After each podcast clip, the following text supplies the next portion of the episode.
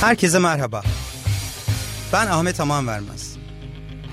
İnsan kaynakları, strateji, kültür, yönetim, liderlik, değişim, dönüşüm, mutluluk, başarı, motivasyon gibi kurumsal hayata dair pek çok konuyu konusunda uzman sürpriz konuklar eşliğinde konuşmak üzere her pazartesi saat 17-18 arası Radyo Gedik'te sizlerleyim. Kulağınız bizde olsun.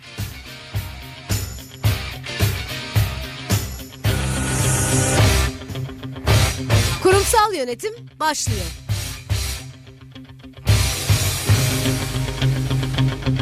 Evet, güzel bir haftadan herkese merhaba. Ben Ahmet Aman Vermez. Kurumsal yönetim programımızda bu hafta şirketlerin verilerini ve proseslerini yönettiği en önemli ERP sistemi olan SAP üzerine ve vardiyalı düzende çalışan şirketlere sıra dışı kolaylık ve verimlilik sağlayan Şifo programı üzerine konuşacağız. Bu haftaki konuğum SAP danışmanı ve aynı zamanda Şifo Bulut uygulamasının kurucusu ve aynı zamanda benim çok değerli arkadaşım sevgili Doğan Tacikayan. Doğancığım hoş geldin. Hoş bulduk merhaba. Ee, keyifli sohbetimize seni tanıyarak başlamak istiyorum. Ee, tabii e, öncelikle bu nazik davet için sana teşekkür ediyorum. Ee, ben Doğan Tacikayan 1982 İstanbul doğumluyum. Ee, ilk ortaokul, lise İstanbul'da okudum. Harika. Daha sonra Kocaeli Üniversitesi'ni kazandım ve bilgisayar mühendisliği bölümünü Kocaeli Üniversitesi'nde tamamladım. Çok güzel. Ee, hemen ardından Bahçeşehir Üniversitesi yüksek lisans ve 2008 yılında da İngiltere'ye gittim. Londra'da yaşadım bir yıl. Ee, Londra'nın da bana kattığı birçok şey var. O kadar okul okuduk ama en sonunda Londra'nın da kattığı birçok şey oldu. Harika. Daha sonra döndüm ve e, şirketi kurdum. E, çalışmaya başladım. Peki böylece. zaten çok uzun soluklu bir arkadaşlığımız bir dostluğumuz da var. Hı hı. Ee, Dolayısıyla bütün kariyer yolculuğuna da yakından bir şahit olan bir arkadaşın olarak SAP ile yolları nasıl kesişti? Biz hep üniversitede e, biz endüstri mühendisliği okuyorduk. Siz bilgisayar mühendisliği okuyordunuz. Ve o dönemde hep böyle bir e, gündemde olan bir ERP sistemi SAP üzerine konuşuluyordu.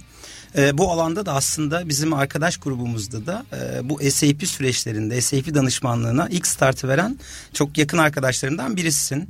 Nasıl kesişti yolların? O dönemle bu dönem arasında nasıl bir majör farklılıklar var? İstersen bundan devam edelim. E, tabii şöyle e, 2002 yılında bir staj okul stajıyla başladı SAP maceram. Aslında endüstri mühendisliği gibi değildi bizde. E, bilgisayar mühendisliğinde SAP hakkında hiçbir şey bilinmiyordu. Ve bununla ilgili bir bilgi de aktarılmıyordu bize. Tamamen tesadüfen abimin çalıştığı bir şirket SAP kullanıyordu ve e, bir danışmanlık şirketinde bana staj ayarladı. E, açıkçası orası da biraz e, komik e, yanları var. Ben SAP'yi bilmediğim için orada staj yapmayacağımı ısrarla abim de onun çok iyi bir program olduğunu ısrarla benim orada staj yapmamı istedi. Ve böylece başladı 2002 yılında. E, gayet de iyi oldu. E, SAP'nin ne kadar büyük bir ERP programı olduğunu anladım. E, ve kariyerimi burada devam etmek kararı aldım açıkçası stajla birlikte. Stajdan sonra da hemen çalışmaya başladım o firmada. Beni de sevdiler sağ olsunlar.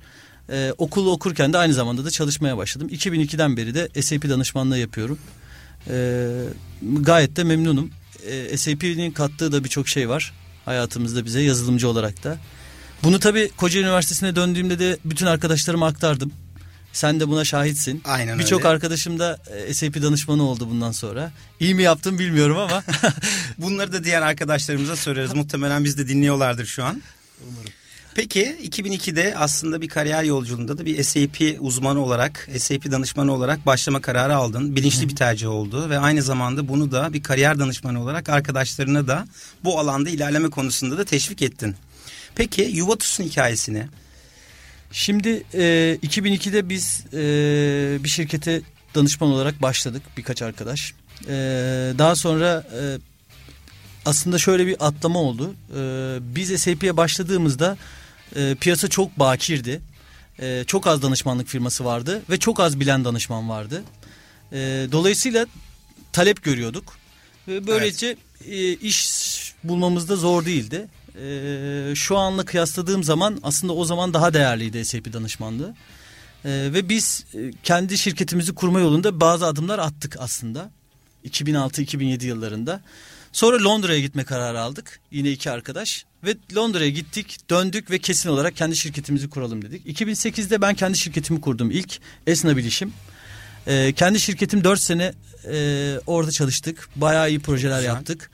Daha sonra e, büyüme adımı olarak e, başka bir SAP danışman arkadaşımla iki şirketi birleştirdik ve e, Jubatus kurduk. Bu da 2013 yılı e, oluyor. 2013 yılında Jubatus kuruldu. İki arkadaş birleşip e, iyi bir adım attığımızı düşünüyorum. Peki aslında e, kurmuş olduğun şirket başka bir şirketi doğurdu ve hani büyüme stratejileri kapsamında da e, bu alanda da e, ne kadar ilerleyebileceğin konusunda güçlerini birleştirdin.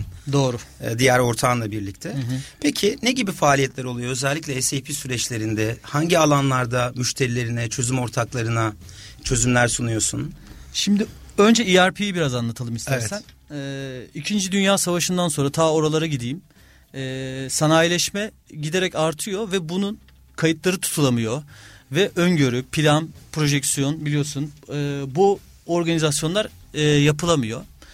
Ve e, dolayısıyla kağıt üzerinde de başarı elde edilemeyince bir program ihtiyacı doğuyor. Bilgisayar 1975, 1972 o zamanlar IBM'den ayrılan 5 kişi, 5 bilgisayar yazılımcısı. Biz bir kurumsal kaynak planlayıcı, bir program yazalım diyorlar. Ve başlıyorlar yazmaya gayet de SAP'yi oluşturuyorlar. Gayet de iyi oluyor ve sanayi e, sanayi ile birlikte ERP sistemi de gelişmeye başlıyor. Ta ki şu ana kadar Endüstri 4.0'lardan bahsediyoruz. Şu ana kadar gelen süreçte ERP de sanayi ile birlikte gelişiyor ve bu, bu zamanlara kadar geliyor. Aslında ERP dediğimiz sistem bir e, kurumun uçtan uca üretiminden satışına kadar hatta satış sonrası desteğine kadar CRM'i de içine katarak bütün e, adımlarını kayıt altında tutan, daha sonra bunu raporlayan, e, denetimini sağlayabildiğin e, bir analiz kabiliyeti yüksek. Evet, bir bilgisayar programı diyebiliriz. Aslında bir yaklaşım. Bunun SAP adımı bilgisayar programı diyelim. E, biz de e, SAP'nin bu bütün süreçlere hakimiyeti aslında bize sirayet ediyor danışmanlar olarak.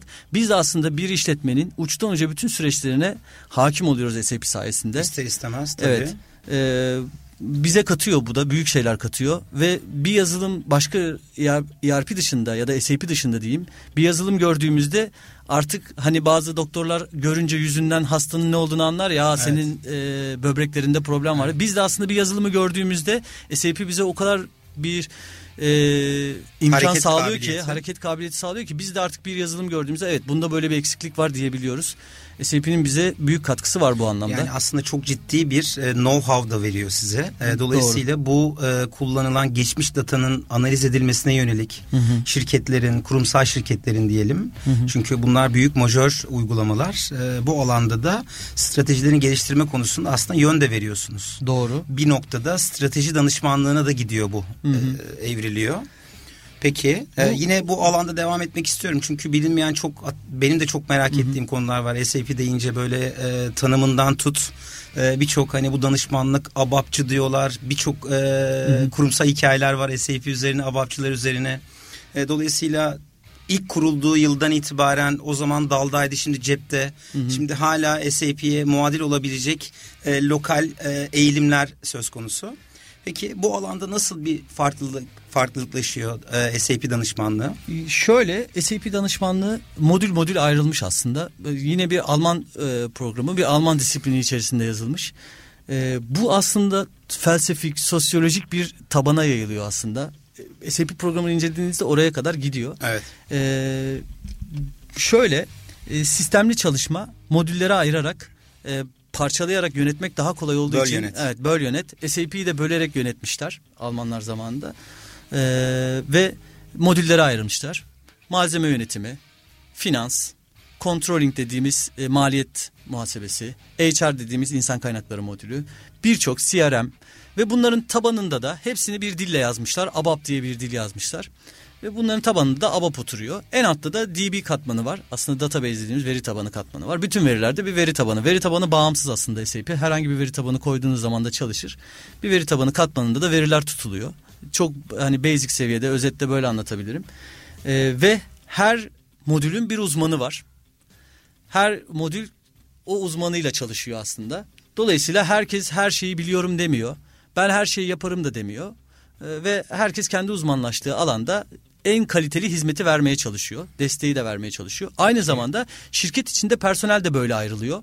Satın almacı e, malzeme yönetimiyle, e, satışçı e, satış dağıtım modülüyle ilgileniyor. Böylece aslında finansçı FI modülüyle, FI modülüyle ilgileniyor. ilgileniyor. İşte HR olan HR Evet. modülüyle ilgileniyor. Böylece sistemli bir dağılım da sağlanmış oluyor. Herkes görevini biliyor ve yapacağı işi de biliyor. Dolayısıyla bir karmaşıklığa neden olmuyor bu durum. Ee, ERP'nin e, benim bir bununla ilgili bir fikrim var aslında. ERP ile ilgili. Ee, bir bu zamanlarda biliyorsun son zamanlarda yerli üretime dair çok fazla e, teşvik var. Yerli üretim yapalım, araba üretelim, yerli motor yapalım, yerli helikopter, yerli uçak. Yerli olsun, milli yerli olsun. olsun, milli olsun. ben diyorum ki yerli milli olacaksa bir şey önce bir ERP olmalı diyorum. Evet. Ee, çok önemli çünkü. Ee, biliyorsun sen de son zamanlarda yeni e, yüzyılın e, petrolü aslında veri, bilgi. Yani Tabii. birim petrol fiyatıyla birim veri fiyatını karşılaştırdığın zaman birim veri fiyatı daha pahalı. Petrol üreteceğine veri üret aslında. Bravo. Ee, dolayısıyla e, bir ERP yerli bir ERP programı olmalı. Bunun bir devlet politikası mı oluyor? Teşvik mi oluyor? Orasını tam bilemiyorum ama bunun kesinlikle olması gerekiyor. Aslında yerli ERP programlarımız var. Ee, gayet de iyi çalışıyorlar. Ee, ama bir SAP ile rekabet edecek seviyede değil. Değil. Buna örnek olarak şunu verebilirim. Amerika'da Google üretiliyor ve Google Maps üretiliyor. Anında Rusya karşısına rakip olarak Yandex ve Yandex Map'i çıkartıyor. Dolayısıyla diyor ki ben de varım bu pazarda diyor. O veriyi ben de toplayacağım diyor. Çünkü aslında amaç e, veriyi toplamak. Bizim de amacımız ülke ekonomisine bir katkı sağlayacaksak kesinlikle yerli yazılıma teşvik vermeliyiz. Yerli yazılımı teşvik etmeliyiz. Hatta devlet politikası haline getirmeliyiz. Ve buna göre de teşvikleri de yapılandırmalıyız. Ve aynı zamanda da sonuçta amaç rekabet rekabeti arttırmak. Rekabet artarsa e, bu alanda da Kalitenin de artacak. kalite de artacak. E, rekabet her zaman kaliteyi doğuruyor ve hani ilerleyen zamanlardaki e, sohbet konularımızdan bir tanesi startup dünyası. Evet. Bu alanlara da aslında güzel bir geçişte oluyor. Peki e, var mı bu özellikle e, SAP kullanımının Türkiye'deki bir istatistiksel e, bilgileri ne düzeyde kullanıyoruz, ne kadar etkin kullanıyoruz? Şöyle var istatistik veriler vereyim e, bazı verileri. Çarpıcı veriler var. E, 2018 itibariyle 2,5 milyar TL bir ERP e, payı var. Yazılım payı var e, ülkemizde. E, bunların içerisinde lisanslama dahil değil. Sadece satış karşılığı.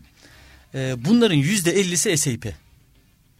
Yani SAP Sektörün yarısı. Yarısı SAP. Yüzde onu Microsoft. Yüzde yirmilik gibi bir payı logo yerli üretim. Aslında fena değil. E, tebrik ediyorum kendilerini de zaten.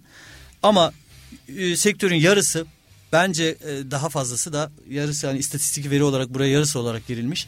Yarısı SAP'nin elinde. Yani bu demek oluyor ki ben aslında e, bir ithalat yapıyorum. Yazılım ithalatı yapıyorum ve ciddi bir rakam. Bunun bir buçuk milyar TL gibi bir ithalattan bahsediyoruz aslında. E, dolayısıyla yerli e, ERP'nin teşviğinin bu açıdan da büyük önemi var. Bir yazılım ithalatından da kurtulmuş oluyorum. 2022 itibariyle de bu rakam giderek artacağı öngörülüyor. E, daha büyük rakamlara e, ulaşacaktır. 3-4 milyar TL'ler gibi bir öngörü var.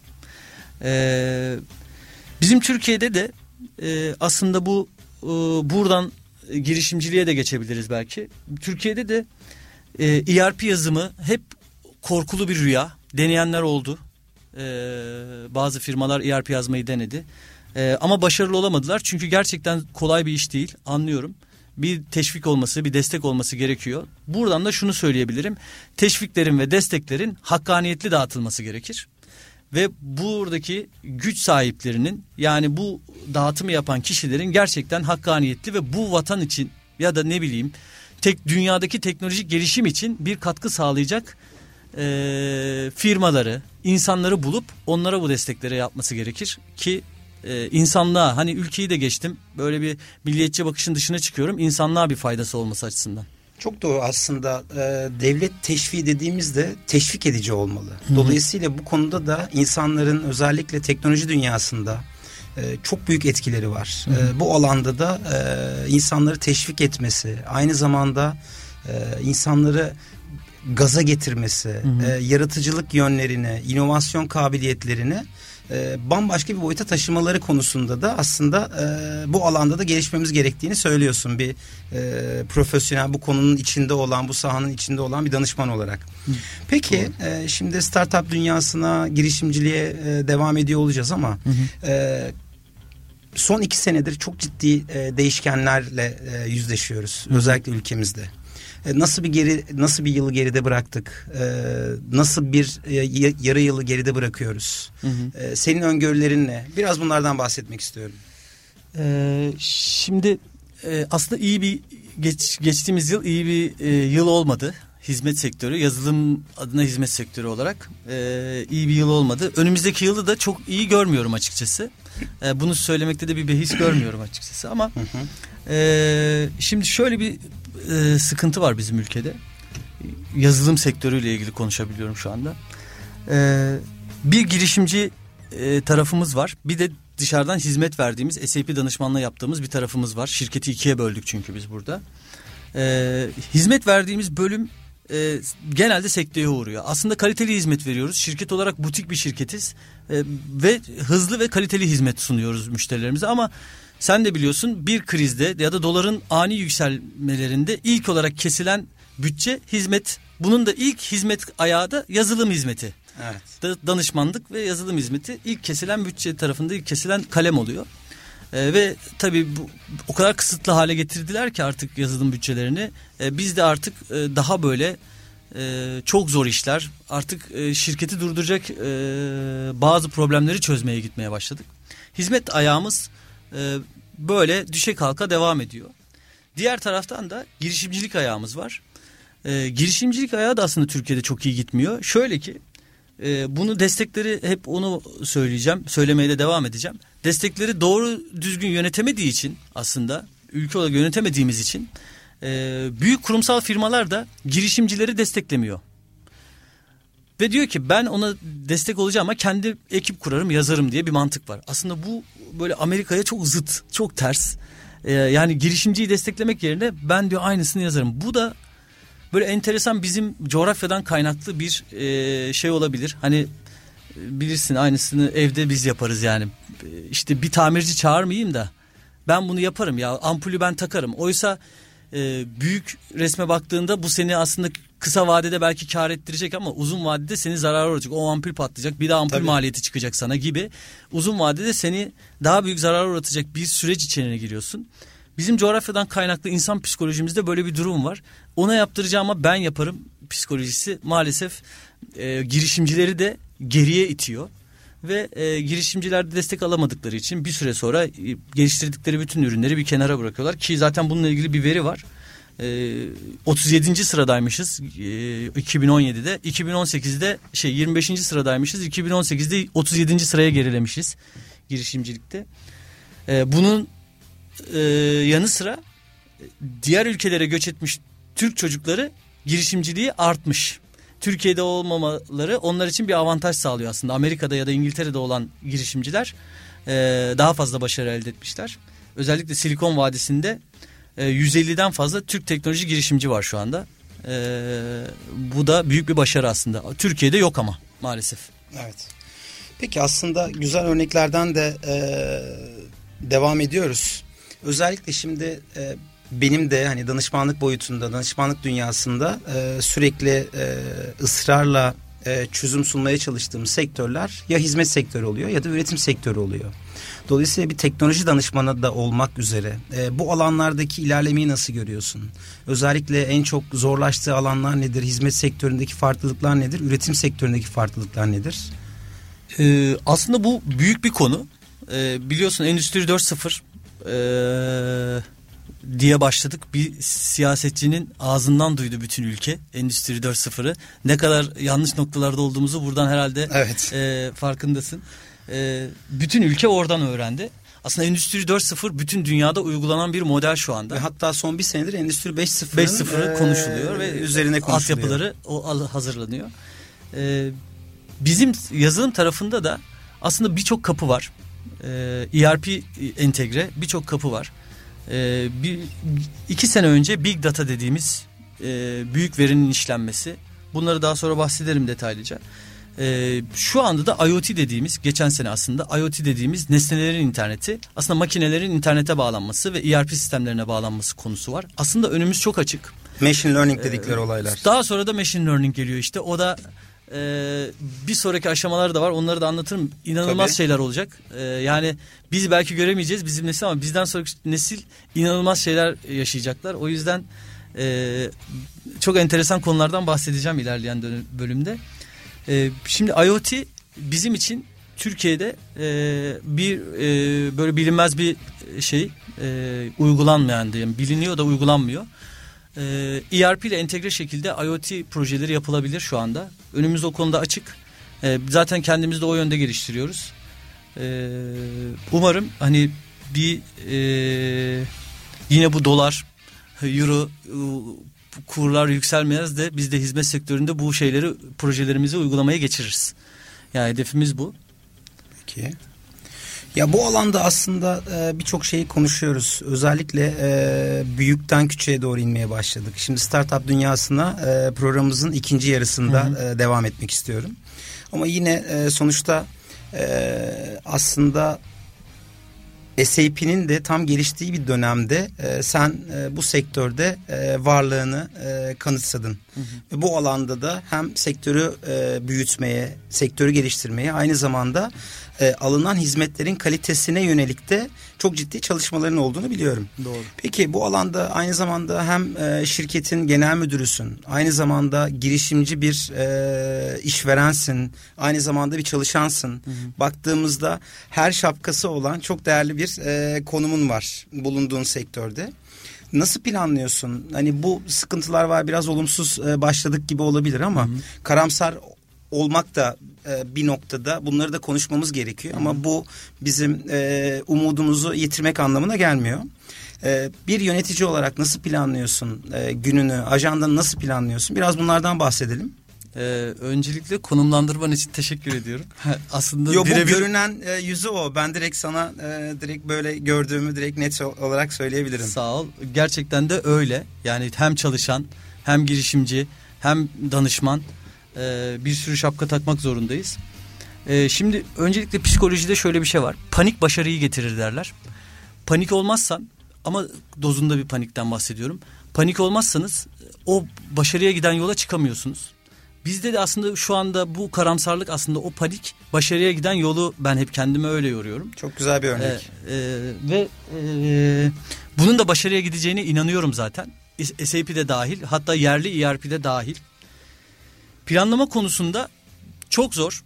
Ee, sen de daha iyi bilirsin bu süreçleri. Planlama konusu çok zor ama e, biz bunun için yazılımlar kullanıyoruz. Hem kendimizi planlayan, kendimize ait yazılımlarımız var. Hem Planet hem de ikinci yarıda bahsedeceğimiz Şifo uygulamamız. Kendi şirketimizde de kullanıyoruz bunları.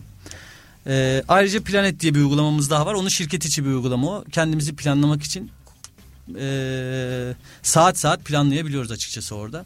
Aslında planlamak da değil bence bunun ismi. E, ayrı bir iş disiplini demek. Doğru. Hani planlamak sadece teorikte kalıyor ama bunu sen bir disiplin haline getirdiğinde son derece sürdürülebilir bir başarıya da imza atmış oluyorsun. Doğru. Söylediğin çok özür dilerim. E, planlamada kullandığın o tool'lar işte e, uygulamalar işte ben de sıklıkla duyuyorum işte agile mantığı kullanıyor Scrum modelidir işte e, Japon e, sistemleri, Kanban kart sistemlerinden bunların hepsi aslında bir planlamayla alakalı, hı hı. zamanı etkin kullanmakla alakalı bu tür alanlar ama prensip anlamında e, çok önemli olması gerektiğini düşünüyorum planlamanın. Ya disiplin e, çok önemli. Burada çalışma disiplini. Ben şundan bahsetmiyorum disiplin derken. Sabah 8'de işe gelin akşam 6'ya kadar çalışın, bitmedi mesaiye kalalım. Bu disiplinden bahsetmiyorum. İnsanın kendini disipline etmesi. Kesinlikle. Zaten bir yazılımcıyı oturtup sabah 8'den akşam 6'ya kadar kod yazdıramazsınız. Bu mümkün değil. Kendim de yazılımcı olduğum için yani net olarak bunu söyleyebilirim.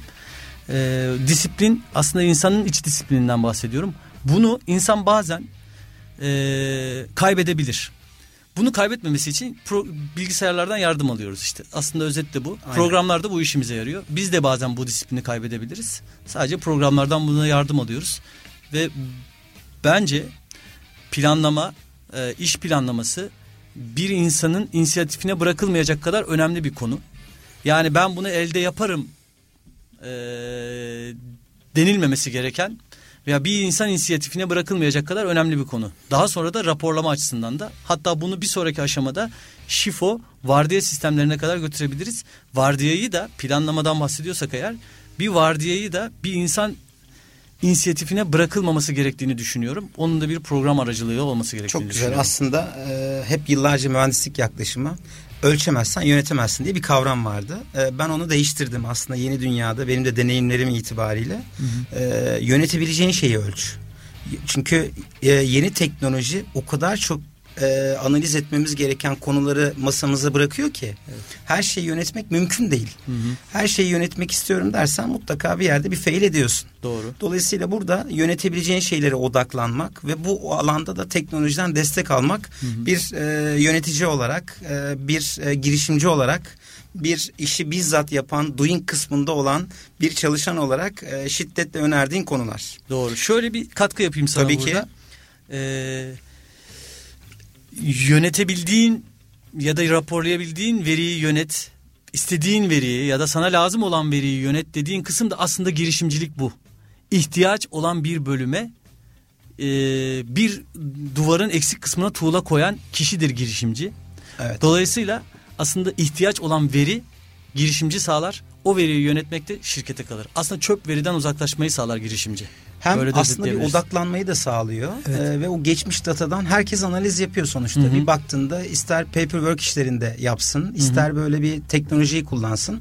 Günün sonunda analiz edebilecek o kadar çok data var ki. Hı hı. Hani işte M majörü işte big data dediğimiz. Evet. Hani sonuçta stratejiye yön vermek için geçmiş datayı kullan. Ama herkes analiz yapıyor. Kimse tez yapmıyor, antitez yapmıyor, hipotez yapmıyor. Dolayısıyla analizde kalmamak adına bu planlamayı da bir disiplin haline getirmemiz gerekiyor. Doğru. Ee, bunu da öz bir disiplin haline gelmemiz gerekiyor. Şimdi arada ufak nüanslar veriyorsun. Ee, heyecanı da çok iyi anlıyorum. Ee, dolayısıyla bu e, özellikle bir startup e, dünyasındaki yeni oyuncuyu sabırsızlıkla ben de duymak istiyorum. Ee, hazır startup e, seansına o faza geçmeden önce konumuz da startup olduğu için e, güzel bir müzik arası verelim. E, ve o müziğimiz de Start Me Up olsun. En azından Süper. e, kendimizi bir başlatalım. Müzik arasından sonra kaldığımız yerden devam edelim.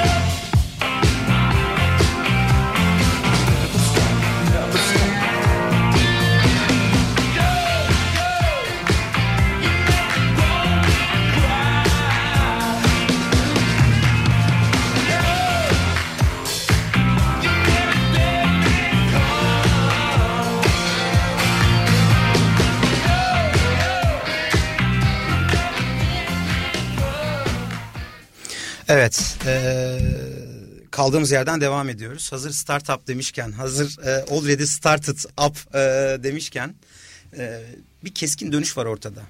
Şimdi SAP diyoruz. ERP sistemlerindeki en büyük e, oyunculardan bir tanesi. E, dolayısıyla bu alanda e, keskin bir dönüş var ve startup liginde e, ben de bir oyuncuyum gibi iddialı bir giriş var. Doğru. Aslında ee, keskin bir dönüş demeyelim ona. Paralelde yürütüyoruz. Aynen bravo. Hem e, SAP süreçlerini yürütüyorsun. Hı-hı. Aynı zamanda e, başka bir oluşum, başka bir disiplinde de e, var olduğunu gösteriyorsun ve bununla ilgili de çok ciddi bir çaba sarf ediyorsun. E, dolayısıyla Şifo programından bahsedelim e, ve bu startup'taki yeni oyuncunun bütün dinamiklerini, işverenlere faydasını, bu planlama diyoruz, disiplin diyoruz. Ne gibi katkılar veriyor ve stratejiye nasıl destek veriyor? Bu alanları da ilk ağızdan keyifle e, dinleme konusunda ben geriye çekiliyorum. Teşekkür ediyorum ben de. Şöyle e, Şifo e, çok kısa bir özetle bir vardiya planlama programı, bir bulut uygulama. E, Şifo nasıl başladı? Oradan başlayayım. E, ve e, bazı giriş dinleyen girişimci arkadaşlar olursa onlara da bir e, belki bir tavsiye niteliğinde birkaç tane önerim olur. Arada Çok güzel. faydalanabilirler. Ee, biz aslında sadece ürünümüz şifo değil. Bizim şirket olarak birden fazla yedi e, tane ürünümüz daha var. Ama bunlar hepsi SAP ile entegre ürünler. Genelde SAP çevresinde gezen bayi portaller, e, BABS mutabakatları, online mutabakatlar, banka entegrasyonları gibi birçok entegrasyonun ürünümüz var. E, şifo ilk kez SAP bağımsız, e, başlı başına bir startup diyebileceğimiz bir proje, bir bulut uygulaması. E, bu da şöyle başladı şifo. Biz bir programcı arkadaş işe aldık. Ee, ve bu arkadaş daha önce e, birçok firmada çalışmış. E, mağazacılık sektöründe de çalışmış. E, ve iş arama sürecinde de oyuncakçı, e, giyim mağazasında çalışmış. Birçok şirkette çalışmış ve böyle bir boşluğun olduğunu e, bize bir öneriyle geldi açıkçası. Çok güzel. Evet bu da bize hem çalışanımızın aydınlattı. Yani bizim, bizim bir arkadaşımız aynı zamanda hem çalışanımızın hem bir arkadaşımızın böyle bir öneriyle gelmesi bizi mutlu etti ve teşvik etti açıkçası. Sonuçta fikir bizim içimizden çıktı. Ee, bunu analiz ettik. Ee, SAP'nin bize kattığı o büyük görüş de açıkçası know-how'la e, e, know-how'la e, bütün altyapısını oluşturduk. E, ve daha sonra da bir pazar araştırması yaptık açıkçası. Neden e, ihtiyaç duyulsun şifoya? Bir var diye planlama programına neden ihtiyaç duyulsun? E, araştırma sonucunda şunu fark ettik. E, büyük bir yüzde yani şöyle söyleyeyim yüzde seksenlerin üzerinde firmalar Excel üzerinde e, planlamalarını yapıyorlar. Ve daha sonra da WhatsApp üzerinden de bunları paylaşıyorlar. E, şimdi isim vermeyeyim ama büyük çok büyük firmalardan bahsediyorum burada. E, hali hazırda kullandıkları bir program yok. Bu böyle yönetilebilir bir sistem olabilir aslında. Excel üzerinden planlama yapılabilir. Daha sonra da WhatsApp üzerinden paylaşılabilir. Ancak bu e, personel için ya da o anki mağaza müdürü için yönetilebilir bir sistem. Ama bir üst e, seviye için yönetilebilir bir sistem değil. Çünkü raporlanamaz bir sistem. Evet. E, raporlamak için ciddi bir efor gerekiyor. E, aynı zamanda takip de edilemiyor. E, ve bu programın aslında bu uygulamanın e, ihtiyaç duyulduğu e, gezilen, görülen birkaç mağazayla birlikte e, ihtiyaç duyulduğu ortaya çıktı. E, tespitimizi yaptık ve bir e, startup'ın adımları, aşamaları var. Biz bu aşamaları bir bir uygulamaya koyulduk. Harika. E, uygulamanın birinci adımı dizayn tasarım. E, dizayn tasarım aşaması çok önemli. Uygulamayı çünkü e, baştan doğru tasarlarsanız e, bütün ömrü boyunca bu uygulama e, size zorluk çıkarmadan devam edecektir. E, ama şöyle bir sistem var. Biz, Türkiye'de biliyorsun bizim Agile dediğimiz sistemi aslında Türkler biraz yanlış anladı. E, yap, at, sonra bakarız gibi e, algıladılar. E, çeviklik bu değil aslında. Evet, çeviklik bu değil aslında. E, düzgün yap, kısım kısım e, yap aslında diyebiliriz Agile'a kısaca. Bizde tabii biraz ters oluyor. O yüzden dizayn tasarım çok önemli. Daha sonra dokümantasyon bizim için çok kritik. Ee, ve daha sonra da geliştirme aşaması başlıyor. Ee, startup'ın birçok zor bölümü var onları söyleyeyim. Ee, geliştirme aşamasında bulut uygulamaysa eğer hangi e, serverda barındıracağınız, yerli mi olacak, yabancı mı olacak, E, sonra biliyorsun TCKN diye bir e, e, şey şey TCKN diyorum pardon. E, kullanıcı e, kimlik bilgilerinin korunumu kanunu diye bir bilgi var. E, bunların gözetilerek doğru server'ı tespit KVKK diyor. Ka- kişisel verilerin korunma kanunu. Kişisel verilerin koruma kanunu. E, bunlar göz önünde bulundurarak doğru server seçilmeli. Biz Amazon Web Service seçtik mesela. Amazon Web Service seçiyorsanız ya da Azure seçiyorsanız Azure'la ilgili ya da Amazon'la ilgili ilgili bir kişi bulmanız ve onunla yazışmanız ve doğru e, tasarımı seçmeniz gerekiyor. Ya burada hallederiz Kadir olmuyor. Olmuyor. Öyle olursa da başarılı olmuyor. Başarılı olmuyor. Evet sonuca yani şöyle başarılı olmuyor. Sonuca bile getiremiyorsunuz. Hani ben yaptım ama başarılı olmadı diyemiyorsunuz. Çünkü yapamıyorsunuz bile. Sonra batık hikayeler olarak duyuyoruz. Doğru yarı yolda bırakılmış. Ya, yaptık ama başladık ama bitiremedik gibi bir sürü hikaye duyabilirsiniz. Evet. Doğru insanı bulmak önemli. Burada destek alacağınız doğru insanı. Ee, ve her zaman bu işlerin tamamında insan kaynağı çok önemli her şey bir kenara doğru kişiyle çalışmazsanız doğru bir ekip oluşturmazsanız bu anlatılanların hepsi boş. Ee, Amazon'la da yapsanız işte en iyi bilgisayarı da kullansanız e, doğru ekibi doğru sinerjiyi yakalamadığınız zaman bunların hepsi e, sonucu başarısızlığa doğru gider. E, doğru sunucuyu seçtik. Ondan sonra satış en önemli kısım satış politikasının belirlenmesi. Bir satış stratejisinin oluşması, pazarlama stratejisinin de oluşması beraberinde. Fiyatlandırma çok önemli. Bir startup için en önemli adımlardan bir tanesi fiyatlandırma. Bunun için de ciddi bir pazar araştırması ve e, ve bütçe bir yönetimi bütçe, aslında. Yani ve bunun için de pazar araştırmasını da biz yazılımcı olarak yapamıyoruz tabii biliyorsun sen de. Mutlaka bir uzmandan destek alması alınması gerekiyor bu konularda. e, ve bunlara da bir bütçe ayırmak gerekiyor açıkçası. E, ve bu konu çok zor en zor bölümlerden biri. Her şeyi yapabilirsiniz. Server'ı seçtim, yazılımı yaptım, geliştirmeyi tamamladım. Ama kaç paraya satacağım konusu evet. çok önemli. Ee, bu da e, bir uzman tarafından tavsiye ile yapılması gerekir ya da ciddi işte araştırmalar sonucu çıkacak sonuçlara göre değerlendirilmeli. Biz de öyle yaptık nitekim. Ee, Birçok uzmanla bu konuyu tartıştık, e, destek aldık. Hatta e, biz bu uygulamayı 10 dilde yazdık. E, uygulamamız www.shifo.global. Ee, uygulamayı 10 dilde yazdık. İtalyan bir arkadaştan bu konuda destek aldık danışmandan. Ee, o, çünkü İtalya'da restoran zincirleri çok meşhurdur biliyorsun. Evet. Ee, böyle biraz o piyasaya girmek istiyoruz. Ondan da bu konuda biraz destek aldık. Fiyatlandırma konusunda bize destek oldu. Sağ olsun kendisi de. Ee, dünyanın birçok yerinden destekler alıyoruz bu konuda danışmanlık desteği. Ee, henüz bütün dünyaya açılma hedefimiz yok. Ee, önce Türkiye'de ama uygulamamız 10 dili destekliyor. Ee, ilk fırsatta da eğer ekibi e, doğru şekilde organize edebilirsek e, bütün dünyaya da açılma hedefimiz var. Ben e, çok keyifle dinliyorum. Aynı zamanda buradan da hazır canlı yayındayken senden de bir söz almak istiyorum. E, bu şifo bambaşka bir e, oluşum. Hı-hı. Bambaşka bir aslında çözüm. E, özellikle hizmet sektöründe, vardiyalı çalışma düzeninde e, hizmet veren bütün global dünyada e, bulut bulut tabanlı e, bir çözüm. Dolayısıyla bunun neler yapabileceğini, dinamiklerini, hedef kitlenin ne olması gerektiği konularında da belki ikinci bir fazla tekrar değerlendirmek isterim önümüzdeki haftalarda. Çok memnun Çünkü olurum. bu e, manşetler halinde konuşabilecek bir şey değil. Burada Hı-hı. çok ciddi bir emek var.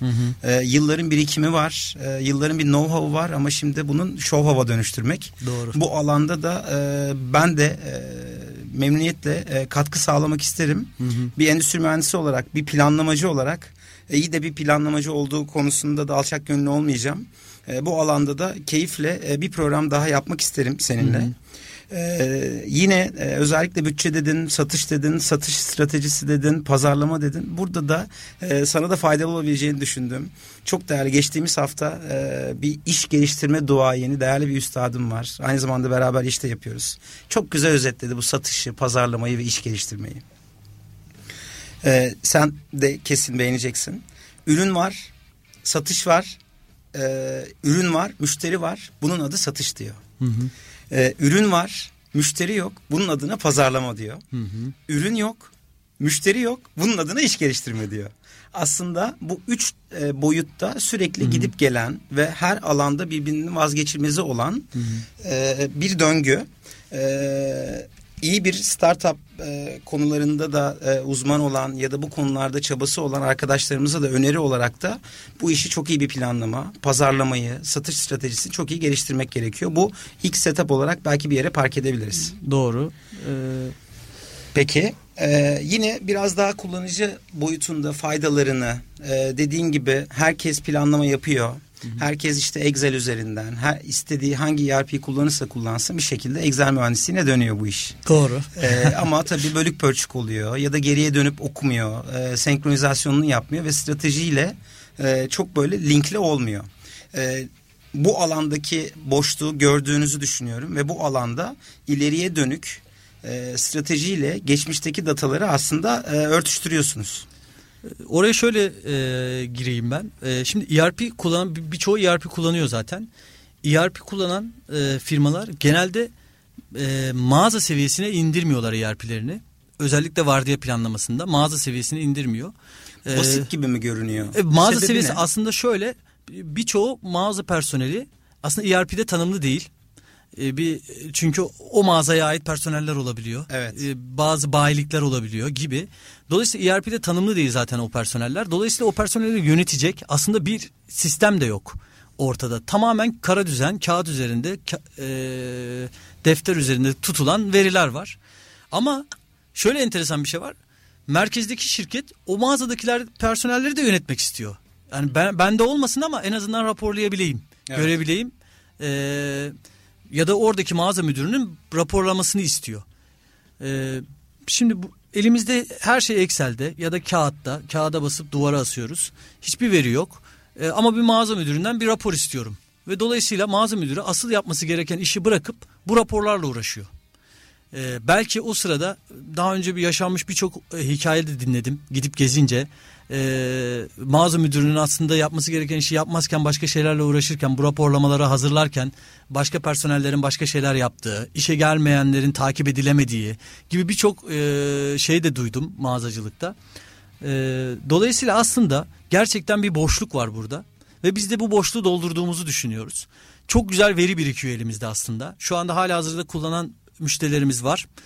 Çok güzel veri birikiyor. Ya böyle onlara nasıl bir rapor sunsak diye heyecanlıyız açıkçası. Ya böyle grafiksel raporlar sunuyoruz. Ee, Birçok e, sonuç veriyoruz. Yani biz KPI diyoruz bunlara. Biz sonuç veriyoruz. Böyle e, biz heyecanlanıyoruz açıkçası. Müşterilerimizin de aslında bu heyecanı duyacağını düşünüyoruz.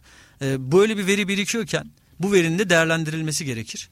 E, bu sadece disiplin etmek değil, aynı zamanda da raporlamak ve üst tarafa ya da üst yönetime e, bir briefing, bir sunum yapma e, imkanı da sunacaktır müşterilerimize.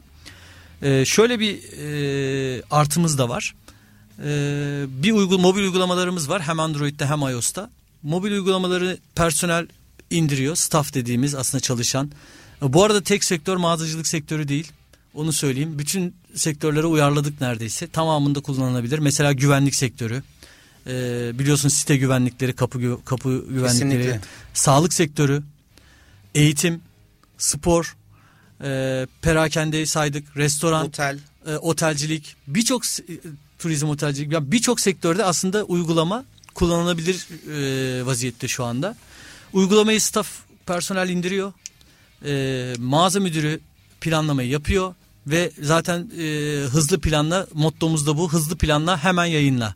Planlamayı yapıyor yaklaşık bir dakika içerisinde yayınla diyor. Bütün personele anında bildirim gidiyor. Ne yapacağını Ee, çok net biliyor. Çok hangi lokasyonda, hangi saatler arası, ne planlandığı, hatta özel bir notu varsa o notun içerisinde. Bu birinci fazımız bu bizim. Ee, birinci fazı canlıda şu anda. İkinci fazımızda interaktif hale gelecek. Personel de gerekirse bir cevap verebilecek mağaza müdürüne uygulamadan. Bu ikinci faz olarak görüyoruz. Bir fazımız daha var. Ee, daha da büyütmek istiyoruz işi. Biz şu anda bir parmak izi okuyucu tasarlıyoruz. Kendimiz tasarlıyoruz. Ee, çünkü bir araştırma yaptık. Yerli parmak izi okuyucular var. Ee, ama büyük çoğunluğu Çin'den geliyor. Ee, ve çok bü- büyük rakamlar. Aslında bu kadar maliyetli bir ürün olmamasına rağmen çok büyük rakamlara e, Türkiye içinde satılıyor. Biz kendimiz Şifo adı altında kendi markamızda bir parmak izi okuyucu tasarlıyoruz şu anda. Bütün entegre devrelerini şu anda kurduk. E, Ve bu direkt Şifo ile entegre olarak çalışacak. E, böylece personelin okuttuğu an okuttuğu direkt an, sistemde olacak. Evet sistemde olacak. Harika. Hedefimiz üçüncü fazımızda bu. E, şifoyu büyüterek devam ettirmek istiyoruz. Çok güzel. İkinci fazda da, üçüncü fazda da tekrar görüşeceğiz anlaşılan.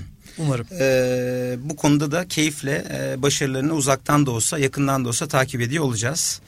Ee, peki şimdi e, bunu ben endüstri mühendisi olarak hala da ısrarla e, bu konuda da bütün mühendisliklerinde her e, mühendisim ne iş olsa yaparım mottosu olan bir e, mühendisliği bitirdik. E, bu alanda az önce de bahsettin. E, her şeyin başı insan, her şeyin başı e, istediğin kadar startup ürünü oluştur. İstediğin kadar herhangi bir konuda danışmanlık ver. O konuyu çok iyi bilmemiz gerekiyor ve o konuda yetiştirebilecek, yatırım yapabilecek, e, gelecekle birlikte sürdürülebilir bir başarı olması anlamında insan faktörü çok önemli. Şimdi e, özellikle teknolojide, startup dünyasında bu çalışan boyutunda ne tür e, zorluklarla karşılaşıyorsun? E, yazılımcı kimliğin var ama bir yandan başka sorumlulukların da var. E, şirketi yönetmek, üstesinden gelmeye çalışacak zorluklar, Doğru. e, iş geliştirme, pazarlama, satış falan derken bölündükçe bölünüyorsun. Tamam her işi yapabilirsin ama yönetmek mümkün değil. E, hikayelerinde vardır diye düşünüyorum. Çünkü çok farklı sektöre sayısız yüzün üzerinde müşterinin de olduğunu biliyorum bu zamana kadar 2002'den bu yana. Doğru var. Ee, başlayayım ben. Şöyle hikayelerim var enteresan. Ee, bu arada proje yöneticiliği de yapıyorum. Projeleri de yönetiyorum. Ve bir taraftan da işe alımlarda da e, görüşmelere giriyorum.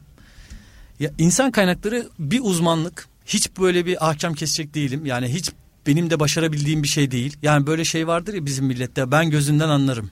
Tabii. Ee, o öyle bir şey değil bu. Ee, bunu en iyi bilen kişi sensin zaten. Şimdi onu diyeceğim. Artık yavaş yavaş bu bizim e, taraftaki özellikle yönetim danışmanlığında ve özellikle işe alım dediğimiz o daha insan olan insan kaynakları üzerine bu departmanlara karşı e, bir güven ve aynı zamanda bu işin dedikasyonun ne kadar önemli olduğunu artık görmeye başladınız. Bu da benim Doğru. tarafımdan sevindirici. Bir gün herkes insan kaynakları gibi düşünecek diyelim. Peki öyle diyelim. Peki. Ya ama bu işin gerçekten ben onun gözüne bakar anlarım nasıl bir yazılımcı Mümkün olduğunu. değil. Mümkün değil. Bunun bir e, şey analiz aşamaları var. Bir sonuçları var, değerlendirme aşaması var. Ee, bunu uzmanına bırakıyoruz açıkçası biz de. Kendi başımıza yapmıyoruz ama son bir görüşme yapıyoruz yine de. Ee, insan kaynağı nesil değişti. Farkındayız hepimiz bunun. Ee, gümbür biz- gümbür geliyor özellikle Z kuşağı. ya şöyle bir farklılığımız var. Yeni nesille bizim aramızda. Görüşmelerden şunu anlıyorum. Bizde bir aidiyet, bir sahiplenme duygusu vardı. Yeni nesilde bu kayboluyor. Onu net olarak görüyorum. Bir aidiyet, sahiplenme duygusu yok. Bu iyi bir şey. Ee, bazı aşamalarda kötü olabilir ama bize bize nazaran iyi bir şey. Sahiplenme bizi şöyle bir psikolojiye itiyor. Ben yaparım psikolojisine itiyor. Aa onu da ben yaparım. Onu da abi gerek yok onu da biz yaparız gibi bir gereksiz bir süre efora sokuyor. Evet. Aynı bu gözünden anlarım konusu gibi oluyor. Ya insan kaynakları departmanına ya da bir uzmanına bu işi vermek yerine ya ben anlarım o işten demek doğru değil. Yeni nesilde bunu görüyorum. Yeni nesilde e, sahiplenme, aidiyet biraz daha az. Dolayısıyla bu işleri başkalarına verme, yani işi uzmanına verme, işi ehline verme konusu daha açık. E, bu konuda onların önünün açık olduğunu düşünüyorum ve daha başarılı olacaklarına inanıyorum yeni neslin. E, ama bazı eksikleri de var. Türkler için söyleyeyim çünkü İngiltere'de de görüşmeler yaptım. Türkiye'de e, olumsuz örneklerden bahsedeyim bir iki tane. Ya mesela e, bir özgüven eksikliği var. Kişisel farkındalık yetersiz. Bir özgüven eksikliği var. Yani e, başaramayacağım. Aslında çok ben mesela e, Hata yapmaktan korkma kork- var mesela. hata yapmaktan korkuyor. Ama bu da e, bunu da şuradan anladım. Neden bunlar yerleşiyor? Büyük kurumsal firmaların e, bazı zorlamaları sanırım bu genç nesili bu, bu konularda biraz korkak yapmış. Evet. Bizim gibi küçük firmalar ya da orta ölçekli firmalar aslında onların özgürlüklerinden faydalanmak istiyoruz. Nasıl anlattım az önce? Evet. Ee, bizim arkadaşımızın gelip bir öneriyle bir startup'a başlamamız. Ben aslında bunu beklerim aslında bir Aslında çalışandan. spin-off aslında. Evet. Bir, bir e, yazılım ya da bir e, şirket başka bir şirketi doğuruyor. Doğru ve şöyle bir şey biz zaten çalışanlardan şunu bekliyoruz. Arkadaşlar burada çalışan hep beraber çalışıyoruz. Kazanacaksak hep beraber kazanacağız. Bir proje varsa o projenin yarısı belki birçoğu sizin. Biz zaten bu projeyi size bırakıp ayrılacağız diyoruz hep. Evet. Bu proje sizindir. Ama bu sanırım kurumsal firmaların bazı dayatmaları ya da onlara bu görevim bu demeleri onlara bazı korkaklıklara e, sevk ediyor ve o da e, kabiliyetlerinin farkında değiller ya da değerlerinin farkında değiller. Mesela geçen Marmara Üniversitesi Endüstri Mühendisi arkadaşlarla tanıştık. Biz iş bulamayız diyor. Yani Marmara Üniversitesi Endüstri Mühendisi mezunu bir arkadaş iş bulamayız diyorsa kendi özgüvenini bu kadar kaybettiyse e, artık düşünemiyorum e, diğer bölümleri ve diğer arkadaşları. Şimdi burada aslında e, insan kaynağı konusu ta eğitimin temellerine gidiyor ki süremiz yetmez. Benim onunla da ilgili fikirlerim var. Eğitim sistemimizin tamamen yanlış olduğunu aslında bilim adamı yetiştirmek üzerine bir eğitim sistemi kurduğumuzu ve hiç bilim adamı yetiştiremediğimiz ortada. E, bu eğitim sisteminin de daha çok teknik personel yetiştirmeye yönelik olan kısma evrilmesi gerektiğini düşünüyorum. Ama bunu da başka bir programda olursa yine anlatırım detaylıca. Eğitim sisteminin nasıl olacak değişip... belli yeni bir programımız daha yani, olacak senin. Eğitim sistemini düzeltirsek bu ülkede her şeyi düzeltebiliriz. Ee, eğitim sisteminin hatalı olması aslında e, bütün arkasından gelen bütün süreçte ekonominin de kötü olmasına, tarımın da kötü olmasına, e, sanayinin de yetersiz olmasına neden oluyor. Eğitim sistemi aslında bu işte temel bacaktır. Onu doğru yaptığın zaman e, her şeyin bir anda doğru şekilde ilerleyeceğini Aslında düşünüyorum. Çok doğru bir noktaya da değiniyorsun e, ve e, konu ne olursa olsun yine odaklandığımız konu aslında e, bu eğitim süreçleri oluyor. Hı hı. E, burada çalışanla işveren arasındaki yaklaşım farklılıklarına dönüyor. Herhangi bir literatürden ya da bir yerden e, bahsetmiyoruz, okumuyoruz. Hı hı. Eğitimde benim de aklıma gelen e, birçok eğitim kurumlarındaki çok değerli yöneticilerle de e, bunların söyleşisini yapıyoruz. Ee, ilkokuldan bu yana hocam soru sor otur oturduğun yere dersini dinle yaramazlık yapma. İcat çıkarma. Böyle bir icat çıkartma bu alanlarda bizim aslında hani e, tamamıyla monolog oluyor eğitimler. Hı hı. İnteraktif olması konusunda, dahil etme konusunda, özgüveni arttırmak, fikrim var, fikrim geldi. Hı hı. Bu alanda hocam yanlış düşünüyorsunuz diye. Bu alanda tabii ki e, üstesinden gelmeye çalıştığımız en önemli noktalarından bir tanesi bu. Şimdi bir soru sormak istiyorum sana. Tabii ki. Mesela bir konuda uzmanlaşmak için kaç yıla ihtiyacın var mesela? Ya onu, insan... e, ben çok fazla araştırma e, yapıyorum işim gereği de. Hı hı. Hani 10 bin saat olarak diye söyleyebilirim. Yaklaşık bu da bir 10 yıla falan tekabül 10 ediyor. 10 yıla tekabül ediyor değil mi? Şimdi liseyi 4 yıl sayarsak, üniversiteyi de 4 yıl sayarsak bu kadar temel bilim eğitimi alacağıma teknik bir eğitim alsam 8 yıllık süreçte bir konuda uzmanlaşabilirim evet. değil mi? Evet. Aslında biz kendi adıma da söylüyorum bunu. hem lisede e, hem de üniversitede e, çok teorik eğitim aldım. Dolayısıyla aslında dört senem bu hep örnek veriyor. Bill Gates okulu bıraktı da hani şey oldu bilmem zengin oldu ya da işte Zuckerberg bıraktı, okulu bıraktı. Okul falan ha, da, evet. Onlar ayrı konular ama gerçekten böyle bir şey var olgu var. Yani evet. okul uzun bir süre dört sene çok uzun bir süre. Dört senede bir insan uzmanlaşabileceği bir bölüm seçebilir ve o konuda gerçekten uzmanlaşabilir. Ama okulda uzmanlaşamıyoruz maalesef. Ee, burada bir eksiklik var. Onu da düzeltmemiz gerekir Kesinlikle diye düşünüyorum. Kesinlikle katılıyorum. Bir noktada belki e, iç içe de geçebilir ama tabii ki üniversite eğitimine kadar öyle bir e, temel değerler eğitimleri üzerine o, olmalı ki hı hı. hep ne yapıldığından bahsediyoruz. Nasıl yapıldığı, bunun neden yapıldığı ve topluma faydalı bir e, çalışma olması gerektiği konusunda bir disiplinimiz olması gerekiyor. Hı hı. Yani zaten eğitim uzmanları da bu alanda çok ciddi e, derecede çaba sarf ediyorlar. Ama e, söylediğine de hani yüzde bir milyon katılıyorum. E, bu da hani teorik kısmında da çok ciddi bir disiplinle o alanda uzmanlaşmamız gereken teknik bilgiye de ihtiyacımız var. Doğru. Yani yoksa işte doktoradır şudur budur. Ee, inanılmaz e, keyifli geçiyor ve aynı zamanda da zamanımızda kısıtlı bir beş dakikamız var. Hı hı. Ee, son olarak e, ben toparlamadan önce e, senden özellikle e, yeni kuşaklardan Y kuşağı diyoruz sorgulayıcı kuşak. Nasıl yani kuşağı? Y'dan geliyor Y kuşağı. Ve Z kuşağı bunların ikisini topladığımızda iş dünyasının yüzde 65 gibi bir oranına tekabül ediyor. Senin bu yeni e, çalışma arkadaşlarımızdan potansiyel sonuçta onlarla bizim aramızdaki tek fark e, biz daha önce başlamışız yaşımız gereği iş dünyasına. Dolayısıyla onlara bir önerilerin nelere dikkat etmeleri gerekiyor. Bu alanda da e, iyi bir startup lideri olarak, iyi bir hani bu alanda iş dünyasında profesyonel bir yönetici olarak önerilerini almakla e, kapatmak istiyorum yavaş yavaş. Tamamdır. E, şimdi ben bir kez yeni nesilden çok umutluyum. Onu söyleyeyim. E, Umutlu olmamız lazım. Evet. Bazı e, tembellikler olsa da ama bu tembellikler onlardan kaynaklanmıyor. Teknolojinin gidişi Tabii. onları bu tembellik Ortamda. içerisine sokuyor.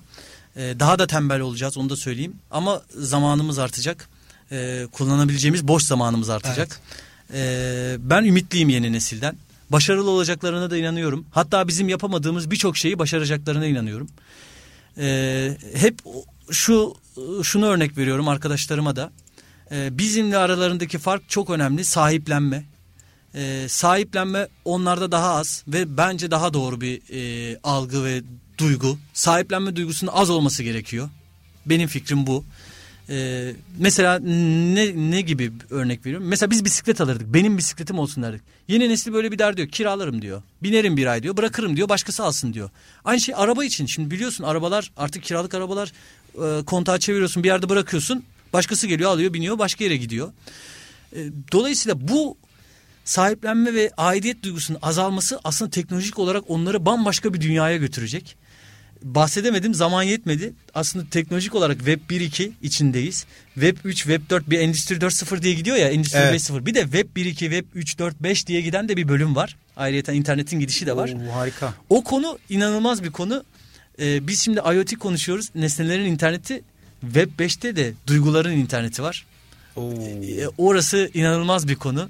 E, ben bu yeni neslin o duyguların interneti bölümünü yaşayacağını bildiğim için onların çok şanslı olduğunu düşünüyorum. O da Ve, IoT yerine IoT mi olacak? Emotions evet, of Things. O da IoT olacak büyük ihtimalle. Henüz isimlendirilmedi Peki. ama. E, bir de bir internet kitabı oluşuyor şu anda. Farkında değiliz. Onu da bu yeni nesil bir inanılmaz noktalara götürecekler eminim ondan. İnternet kitabı da şu. E, makine öğrenmesi çok meşhur ya. Hızlıca anlatayım onu da bitireyim e, makine öğrenmesiyle artık programlar bir programlama dili öğrenmesin artık çocuklar. Zaten robotlar bunu yazacak. Robot evet. programlar bunu yazacak zaten. O programlar bu kitabın e, ilmek ilmek oluşturacaklar bu kitabı. Bir doğru bilgi kitabı oluşturacaklar. E, ve büyük bir internet kitabı oluşacak. Bunu insanlar oluşturmayacak. İnsanların yaptığı robot programlar oluşturacak bu kitabı. Ve bundan sonra artık istediğimiz bilgiye o kadar hızlı ulaşacağız ki. E, ve doğru bilgiye, bana ait olan bilgiye ulaşacağız. Ee, ve bir sürü zaman artacak bize. Hayatımızda boşluklar, zaman boşlukları olacak ve böylece e, insanlar daha da profesyonel profesyonelleşecek. Yani profesyonelitesi artacak. E, evet. Söyleyemedim Türkçesini. E, ve uzmanlığı artacak o konuda. Ve herkes kendi uzman olduğu konuda daha büyük işler başaracak. Şöyle söyleyeyim. Son olarak 10 yılda 200 yıl falan atlayacağız. E, öngörüm odur. Harika. Umut konusunda çok güzel aşılayarak e, konuşmamızı kapatıyoruz. Evet. Son olarak e, ben de birkaç dakika e, konuşmak istiyorum. Özellikle Startup Ligi'nde girişimci olan arkadaşlarımız için ya da bu dünyada e, fikri olan bütün çalışma arkadaşlarımız için kişisel farkındalıkları yüksek olsun. Hı hı. E, bir saatin özeti olarak baktığımızda hata yapmaktan korkmasınlar e, kendini yönetebilme, işte planlama diyoruz, onu bir disiplin haline, bir prensip haline dönüştürmeleri gerekiyor. İlişkiler tabii ki bir şeyi biliyor olmak karşı tarafa e, söyleye anlamına da gelmiyor bazen. E, karşı tarafta da ilişkileri de düzgün yönetebiliyor olmak gerekiyor. E, mutlaka güven duymaları gerekiyor. Dahil edilmek hissetmeleri gerekiyor. Umut Hı hı. Her zaman hani mutlu olmak yerine umutlu olmak diyoruz hep. Bilen değil yapabilen olmak gibi e, değerli hissedilme konularına e, çok çaba göstermeleri gerekiyor ve az önce dediğin gibi e, profesyonalizm dediğimiz o konusunda uzmanlaşma konusunda da yetkin olma. Hı hı. E, deneyimlerini, yetkinliklerini, becerilerini her defa e, arttırmaları gerekiyor diye e, ben genel bir e, kapanış e, özeti geçeyim.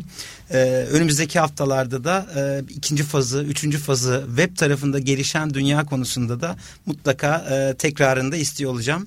Bu vesileyle çok teşekkür ederim. Ben ee, teşekkür ederim. Katılımların için. Ee, eminim çok faydalı bir e, söyleşi oldu, sohbet oldu. Farkındalığı birkaç kişide de olsa yarattıysak ne mutlu bize. Ee, çok teşekkür ederim. Herkese iyi günler, iyi haftalar. İyi günler.